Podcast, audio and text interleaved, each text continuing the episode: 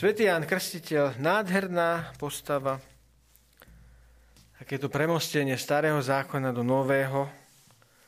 Aj teda pripravte cestu pánovi, tam ten Izaiáš sa silno ozýva a akoby ten naozaj plnil Svetý Ján Krstiteľ to slovo z časti Izaiášovho proroctva. Pripravte cestu pánovi. Vchádzame tak do adventného obdobia. Pokúšame sa hľadať, čo to znamená. Či treba fakt objednať nejaký bager, alebo či máme len upraviť jedálny listok. Ako ďalej. Svetý Ján nám ukazuje na dôležité veci v živote. Takým nejednoduchým momentom je to, že Jan žije takým životom, ako žije. Priťahuje ľudí. Vždycky aj médiá sú vždy plné nejakého podivína, nejakých ľudí, ktorí žijú tak zvláštne inak tak e, svätý Jan Krstiteľ takto vychádza na púšť, žije extrémne strohým spôsobom života a to v každom nás evokuje nejaký ten pocit, že sme tak priťahovaní, niekomu to musí byť niekto múdry na úrovni.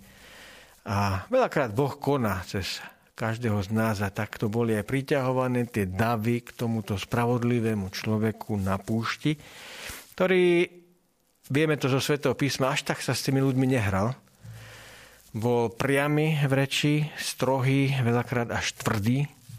A toto bola tá príprava, taká nejaká rozlúčka starého zákona s novým, kde si podáva ruky, podávajú ruky tieto dve velikánske periódy spoznávania Božieho konania, Božieho charakteru a toho, čo sa naplňa v úplnej kráse v tom, ktorý prichádza a si kľaká do Jordánu, skloní hlavu a hovorí Jánovi, pokrsti ma, aby sme splnili všetko, čo je o mne napísané a čo je spravodlivé. Vieme, že to je Pán Ježiš.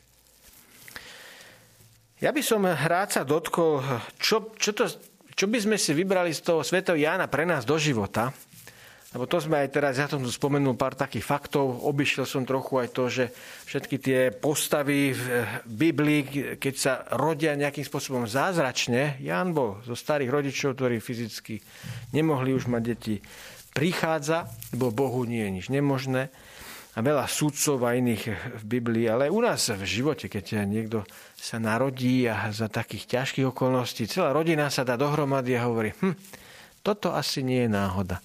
Tak svätý Ján takýmto spôsobom prichádza a pre celé dejiny spásy vidíme, že toto asi nie, nie je náhoda a my vieme, že ani nebola. Poďme z toho svätého Jána do nášho života.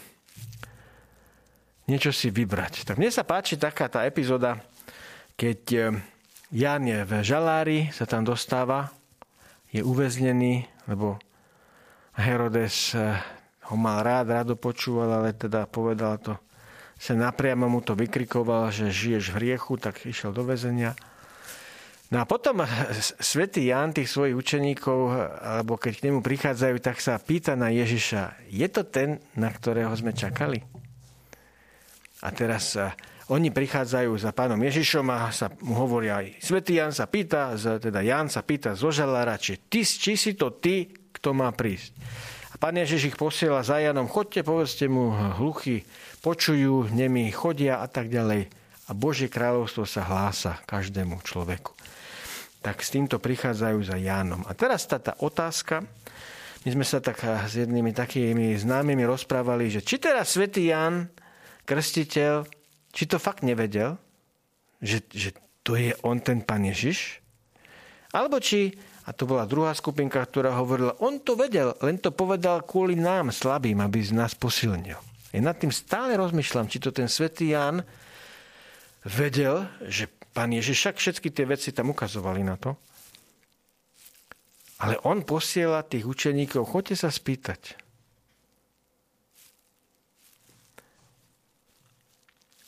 My máme radi tých svetých, o ktorých si myslíme, že všetko mali jasné. Ale ja si myslím, že tí svety nemali všetko jasné. A ja si myslím, že aj človek, ktorý žije s Bohom, má veci, ktoré sú mu není jasné. Ktoré idú iným smerom. Takým divným. Lebo Boh, keď vstúpi do života človeka, tak ho veľakrát skomplikuje. Tá Božia cesta, Božia cesta má vždy kontúry niečoho horšieho, náročnejšieho a keby sme sa nebali, tak sa ho spýtame, že No takto Boh koná, ako keby ho to bavilo, má v tom záľubu a takto nás oslovuje v situáciách, kde... Preto ten svätý Ján u mňa kľudne nemusel byť istý. Veď pracoval pre Boha, komunikoval, rozprával o ňom, o Božom kráľovstve, dostáva sa do väzenia. A potom vieme, akým spôsobom zomiera, takým veľmi rýchlým a takým románovým, a o, o dva dní, tri dní v žalári je hotovo. Koniec Jana Krstiteľa. Chceme týmto nejakým spôsobom pozbudiť e, všetkých nás, keď máme nejaké nejasnosti v živote, tak to nevadí. Keď nechápeme, v akej sme dobe a čo máme robiť, tak to nevadí. Máme sa pýtať, máme hľadať.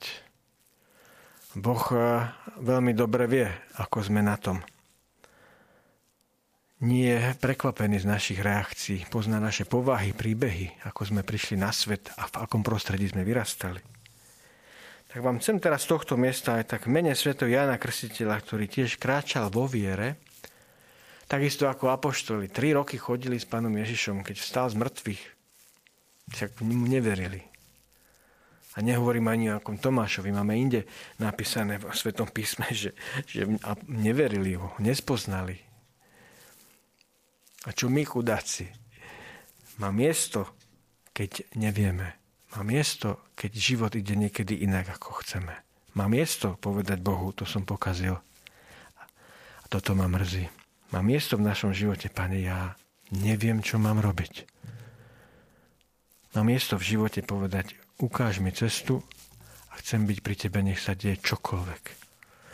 Chcem ti veriť, aj keď tie, tie situácie dokonca proti mne. Tak, sebe aj vám prajem ducha svätého Jána Krstiteľa, ktorý bol verný, ktorý veril, aj keď rozum blikal na červeno a naša logika vytvárala konštrukcie, ktoré boli nezlučiteľné s tým, čo Boh chce. Vaše cesty nie sú mojimi cestami a myšlienky už vôbec nie. Poznáte to, trochu som to sparafrázoval. Tak sa nebojme, že nás Boh nechá v nejakých nás v strede cesty. Vždy je s nami, v každej situácii. V bolesti, v plači, pri strate zamestnania – pri pochybnosti autority hociakej, či politickej, či cirkevnej, či suseda, či svokry, alebo deti v puberte, s ktorými si nevie ale rady žiadny rodič. Takže neklesajte na duchu. Svetý Jan Krstiteľ, oroduj za nás. Amen.